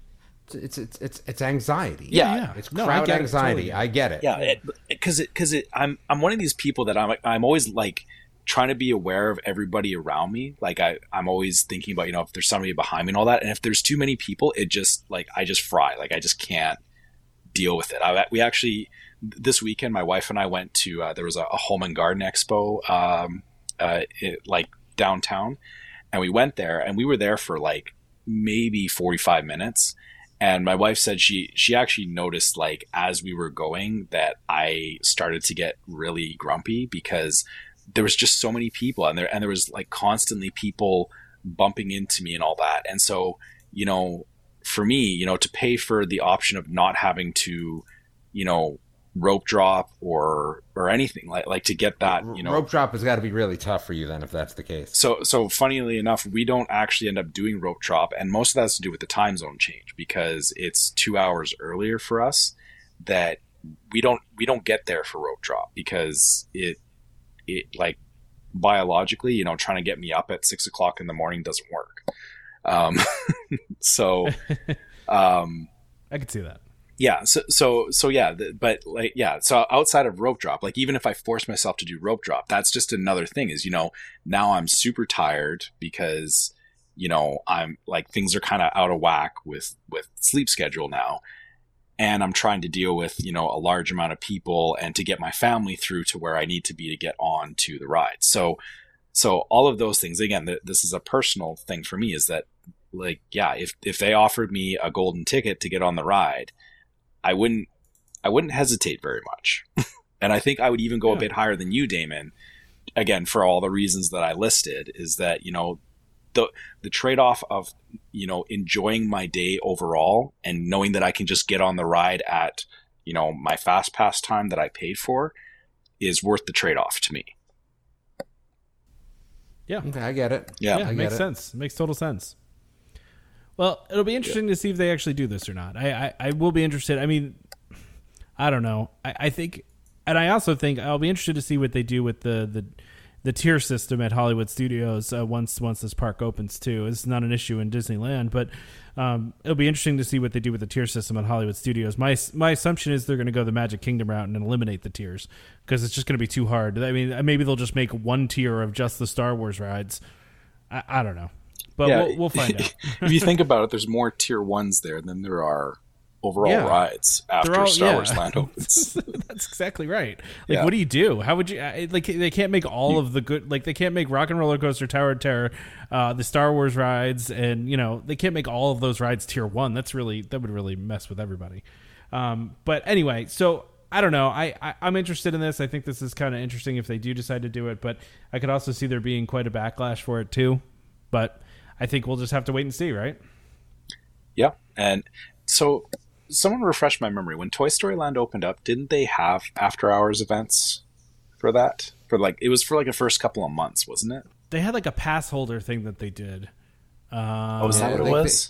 They also had extended hours, I think, for a while, right? Yeah, they did the thing when Pandora opened where they kept it open till late every night. Right. Okay. So extra magic hours. Yeah. I mean, I think you'll see that again for the first couple of months, but yeah, I wouldn't be surprised if they do a VIP. Maybe that's what, or well, you know, if they do extra magic hours at Disney after hours, then. So I wonder though. So I have to ask this because again I haven't been on all these past episodes. So, you know, my friend who I've had this discussion with before, you know, the ones that we go away with is thinks that it's going to be open when we go on Thanksgiving, and I keep on telling her there's absolutely no way. We have heard nothing yet. But your gut tells you what? I don't think this thing is going to be open Thanksgiving. Well, so Disney went from saying late fall to just saying fall. And so a lot of people are reading into that maybe it's going to open a little earlier than everyone's thinking, but I don't know if that actually means anything or if they just didn't decide to say late that time. I don't know, man. I think it could be possible. I guess it just depends on where they are in the construction process. They seem they're a little ahead. I don't know. The question is, do I want it to be open? In the fall, I can't see them having it open during a holiday like that. Like, you have Thanksgiving already, you have it packed already, and then on top of that, you tag on, you know, Star Wars. Really? Well, did you see Bob Iger recently said it's they're not even going to market for this? They're just gonna send out a tweet and say it's open. Oh, no, that'd be fun. Which he was joking, but he's right though. They don't really need to do marketing for this thing. It markets itself. I mean, yeah. But I don't know. She just keeps on thinking that, and I keep on saying is that I'd rather go back in the summer than have to deal with it at Thanksgiving. Since I've never really been there for Thanksgiving, nor have I ever seen the Christmas decorations. If you we're only going for like 4 days. If you put Star Wars in there, oh my gosh, oh man, it's gonna blow up. That's not a vacation. Yeah. Well, you know what? It becomes not a vacation. It's a job, and I will take it like a job, but it will be a job. Yeah. That blows up your whole trip. It trumps everything, right? Like you just. You kind of forgo everything else just for that. Like even for us, we're there in November as well. And our goal... You're there earlier than me though, right? We are. We'll be there, like a week and a half before you. Okay. And I mean, our focus is the Christmas parties, like, you know, going to Magic Kingdom and all that. But there is this thought in the back of my head, if Star Wars Land is open, we're going to go to Hollywood Studios, but it becomes a question of, do I even bother this trip? Do I even... Well, when are you going again? I don't know yet. It'll be, sometime next year, but can I wait a year for it? Yeah, I think I can. Tom, wait a year. You're going in June, right? Yeah, I'm going in June and I'm going in October.